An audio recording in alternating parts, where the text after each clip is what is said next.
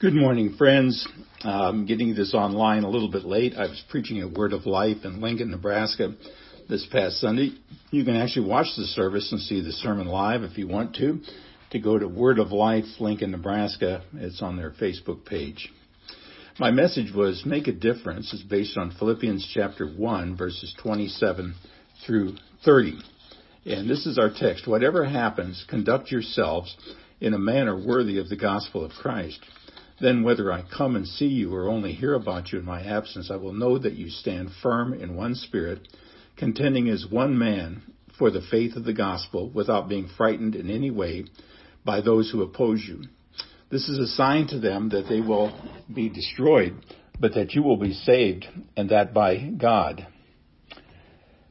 For it has been granted to you on behalf of Christ not only to believe on him, but also to suffer for him, since you are going through the same struggle you saw I had, and now hear that I still have. Well, this passage begins with an enormous challenge. Conduct yourselves in a manner worthy of the gospel of Christ. And here we find three key words that unlock the meaning. the first is the word only, which does not even appear in some versions. But the Greek text begins with the word monos, which means only, or sometimes could be so. And so what so Paul means to say is that whether he's set free or dies in jail, there's just one thing he wants the Philippians to know. The second word is worthy, which literally means to even the beam. It refers to balancing the scales so that both sides are even. To live worthy of the gospel means to live so that uh, your life gives proper weight to all that God has done for you. Eugene Peterson, in his translation, the message translates it this way Live in such a way that you are a credit to the message of Christ. The third word is conduct, which means to live as a citizen of heaven. To paraphrase an old question, perhaps you've heard it before, if you were arrested for being a citizen of heaven, would there be enough evidence to convict you? True Christians live in such a way that no one can deny their true identity. So here are three observations about this first phrase of verse 27. One, salvation to be real must change the way we live. And two, unbelievers draw conclusions about Jesus by the way we live. And three, in an increasingly pagan climate, we can make it a huge impact by the way we live. Now, this is very important in the 21st century because the surrounding culture has become increasingly hostile to biblical truth. There's almost no middle ground on any issue, whether it be moral, spiritual, political, cultural, racial, or educational. This means that only those people who know what they believe and are willing to express it will get a hearing in the marketplace of ideas. When Paul wrote these words, he had no idea if he'd ever get out of jail in Rome. He therefore must assume that he might never visit Philippi or the Philippians again. This is why this passage deserves our close attention. It is the just one thing Paul wanted to make clear in case he never saw them in person again.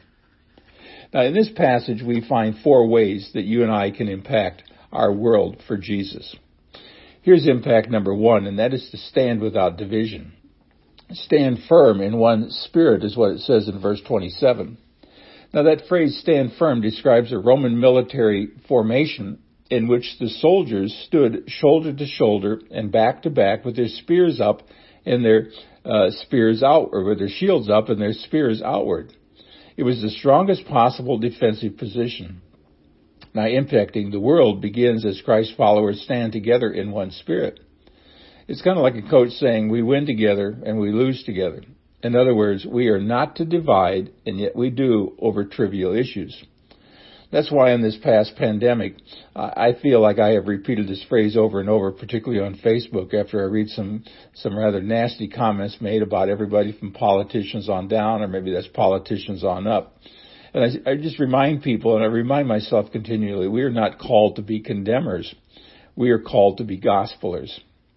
I say that because, friends, there, there, are already too many barriers in the body of Christ. It's race and skin color and geography and worship styles and modes of baptism and denominational affiliation. And to make matters worse, we often spend way too much time squabbling over secondary issues and not enough time teaching the biblical narrative. That's, this scandal hinders the work of God. So when will we understand that unity makes the gospel beautiful? Jesus promised in John chapter 13 verses 34 and 35 that all men will know that we are his disciples by our love for one another. I often wonder, do we really grasp how the world views a divided church? When we say God loves you, unbelievers often hear it through the static of our intramural mudslinging. The message that comes through is, well, God loves you, but we hate each other. It's no wonder that they don't want what we have. Here's impact number two, strive without compromise. Paul said, contending as one man for the faith of the gospel. Now I want you to note two key words in this phrase. The word contending comes from the Greek sunathleo, from which we get the English words athlete and athletic. It's kind of like a Nebraska Cornhusker running back straining to get the ball across the goal that we are to exert maximum effort for the sake of the gospel in this world. This is Paul's offensive game plan. But I also want you to notice the phrase, the faith. Now when you see the definite article, the, before the word faith, it almost always refers to the objective side of faith, not our inner belief like I believe in Jesus, but rather the things in which we believe. I mean, what do you believe about Jesus? The faith of the gospel encompasses that great body of Christian truth that includes God and Jesus and the Holy Spirit and human nature and salvation and by grace alone, through faith alone, by scripture alone. But these words together, I put these words together and this is what they mean. We are to unitedly join hearts and hands using all resources to spread the gospel by every means possible to every person possible. Now let me suggest what this implies. Well, it implies first of all that there's a faith we must know and believe. Second, that faith is worth striving for. And third, that faith must not be compromised. And fourth, that faith is the basis of our unity. And fifth, that faith should be preached in all the world. Now, this is a call for nothing less than aggressive Christianity. We need this because the world is full of Christians in retreat. We have retreated when we ought to advance. And too many believers have been intimidated and have left the battlefield to the enemy. As much as anything, this explains the moral crisis we're experiencing in America today. But let's be honest, the moral crisis has been around ever since Adam and Eve walked out of the Garden of Eden. But what I'm saying is the other side just wins way too many battles simply because we often surrender without a fight. God's word to the church is always go forward. And as far as I know, God never told the people to retreat. I mean, Jesus said, go and preach the gospel in Mark 16, 15. He calls us to go and make disciples in Matthew 28 verse 19. And what are the first two letters of the word gospel? Well, G-O, go. Now reading the biblical narrative, I note that we do not see first century Christians wringing their hands in despair and saying, look what the world has come to. Instead, they declared, look what has come to the world. And if we do not go, God may bring them to us. Well, friends, it has never been easy to be a Christ follower, that's for sure. It was not then, it is now. It is not now. Blessed are they who are so excited about Jesus that they simply cannot keep quiet about it. Here's fact number three. Speak without fear. Paul writes again, without being frightened in any way by those who oppose you. This is a sign to them that they will be destroyed, but that you will be saved, and that by God. Now I love the sober realism of these words. Paul doesn't sugarcoat the truth. He says, you're going to be opposed. Speak up anyway. Some people aren't going to like your message. Don't let that stop you. Sooner or later, you'll run into strong opposition. So what? Just keep preaching Jesus. Keep on being a gospeler. You know, if they hated Jesus, they're going to hate us too. John 15, 18 tells us that. They crucified him. I mean, can we expect anything better? I mean, this verse contains a truth you may never have considered before. It's this, opposition to the gospel reveals spiritual reality. That is the sign Paul talks about in verse 28. When people oppose you for your Christian testimony, you may be sure of two things. First of all, that you're going to heaven. And second, if they don't change their ways, they're going to hell. Now, don't be put off by the starkness of those words. I mean, that's precisely the meaning of verse 28. Genuine believers are proved genuine by the quality of their opposition. I'll be honest with you, if no one ever criticizes or opposes you, if you never make waves because of your faith, if everyone is happy clappy with your, your Christian faith all the time, then maybe something is wrong either with your faith or with the people you hang around with. I mean, let this, let me state this principle this way. True believers annoy the world because they stand as a rebuke to everything the world stands for. You know, when we say Jesus is the only way, they're going to call us arrogant. If we declare you must be born again, someone's sure to call us a fanatic. If you say the Bible's the Word of God, someone else will think you're an ignorant hillbilly, or as we say in Missouri, an Ozark American. Now, if you say, I, I know I'm going to heaven, you'll be accused of thinking you're better than everyone else.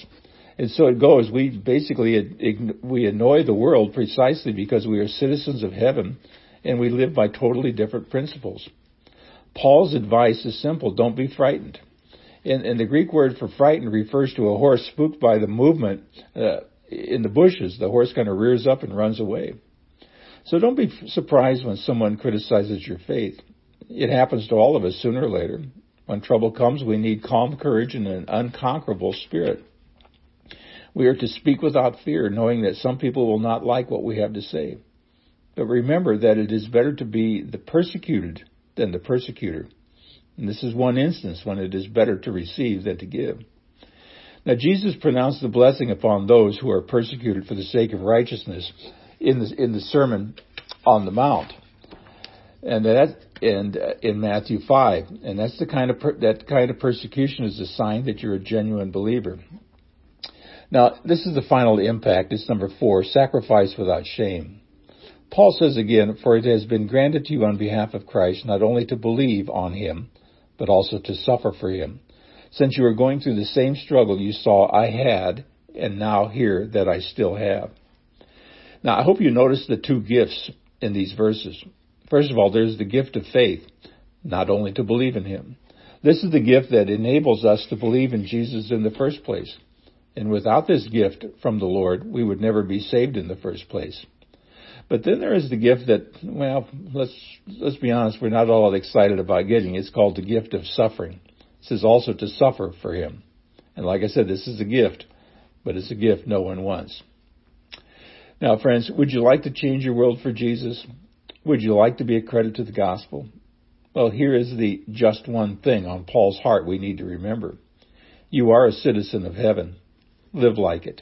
You can impact your world if you will, well, do four things.